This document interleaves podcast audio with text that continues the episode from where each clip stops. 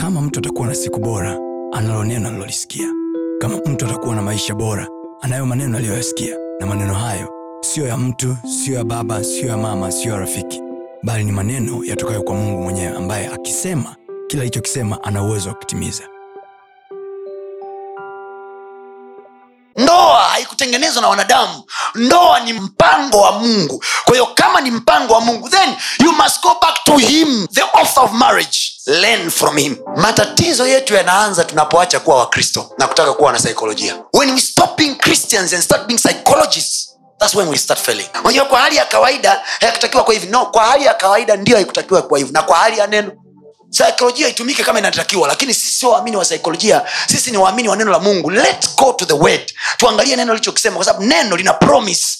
Neno lina ahadi. Neno lina ahadi. Kila mahali mungu alipokwambia maelekezo ya kufanya hata kama ni magumu na machungu kiasi gani yana ahadi yake. Humvumilii huyo mtu kwa sababu tu umemvumilia no vumilia by the scripture hakisha kwenye kuvumilia kwako una andiko la kuvumilia kwa sababu ndo lina ahadi. Mumeo ana ahadi. Hey, ni ahadi za mungu tu ndo ndio naamina sio ahadi za joni. Ah, joni anakuahidi kulingana na hali yake ya hewa. Siku hela haipo ahadi imekufa. Lakini jehova ahadi zake ni ndio na amina so usitafute ahadi kutoka kwa pita tafuta ahadi kutoka kwa bwana. Makosa tuliyoyafanya maisha yetu yote ni kwamba tumewekeaga watu matumaini. Ndio maana we have faced a lot of disappointments kukaa au kuondoka kwenye ndoa It's not about love anymore. It's about decision. kuna wakati kwenye maisha yako uaminifu wa kubaki kwenye kiapo has to exceed the love you have for a man mpaka upendo utakapoondoka kuwa hisia na kuwa kitu cha wewe kuishi kila siku mwanaume yote mwenye kiburi cha kumwacha mke anamwacha mke ambaye anajua kabisa huyu nikimwacha atateseka lakini mwanaume yote ambaye anajua huyu nikimwacha ndo kwanza naenda kufungua kampuni jingine haachi wanaume si wajinga hivyo. Ko njia nyepesi ya kutoachika kisha na komaa na shughuli zako. Na ndio maana wanawake lazima mjifunze kuwa na hela zenu wenyewe. Kwa sababu kuna vitu vingine unavyoenda kupiga pia kelele kwenye masikio ya mtu. Hata kuchosha tu. You must learn to work for yourself. Madhara ya kutegemea kila kitu. Unatengeneza vita zisizo za lazima. Argument nyingi za ndoa ni hela. Yes. Every woman you must have a certain account somewhere. Kakwako kwa sababu unajua kuna saa mume wako anataka majibu kutoka kwako. Hili ndilo wanaume tunatakiwa tufanye. Jifunze kuwa wazi kwa mkeo. Kwa sababu kuna arguments nyingine mwanaume hatumsikilizi kabisa. Maanake kuna maeneo mengine wewe huwezi kujitetea huwezi kuongea. Akiongea mkeo amefunga mjadala lakini hawezi kuongea mkeo kwenye information ambayo haijui. Mke wako hawezi kukusaidia kama hujui kuwa wazi.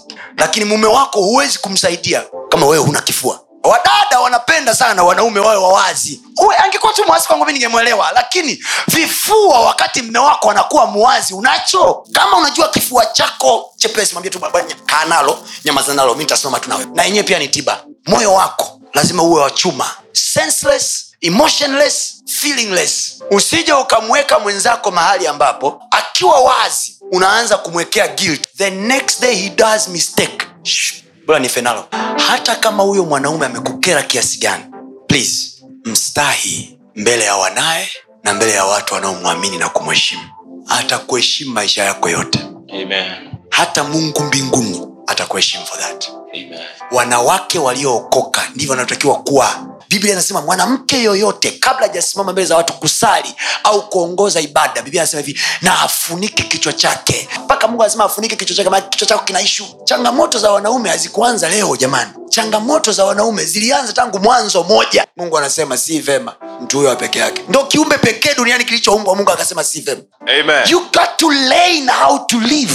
Jiondolee mizigo isiyo lazima kwenye moyo wako kwa sababu kuna future inayokusubiri iliyo bora kuliko jana. Yes. sema kwa jina la yesu. Kwa jina la yesu. Bwana nipe mtu siku zote. Bwana nipe mtu siku zote. Atakayenisaidia atakayenisaidia nisifanye makosa nisifanye makosa. kwenye kesho yangu. Kwenye kesho yangu. Sema bwana yesu bwana yesu nisaidie. nisaidie. Nipe mtu siku zote. Nipe mtu siku zote. Atakayenisaidia atakayenisaidia nisifanye makosa nisifanye makosa. kwenye kesho yangu. Kwenye kesho yangu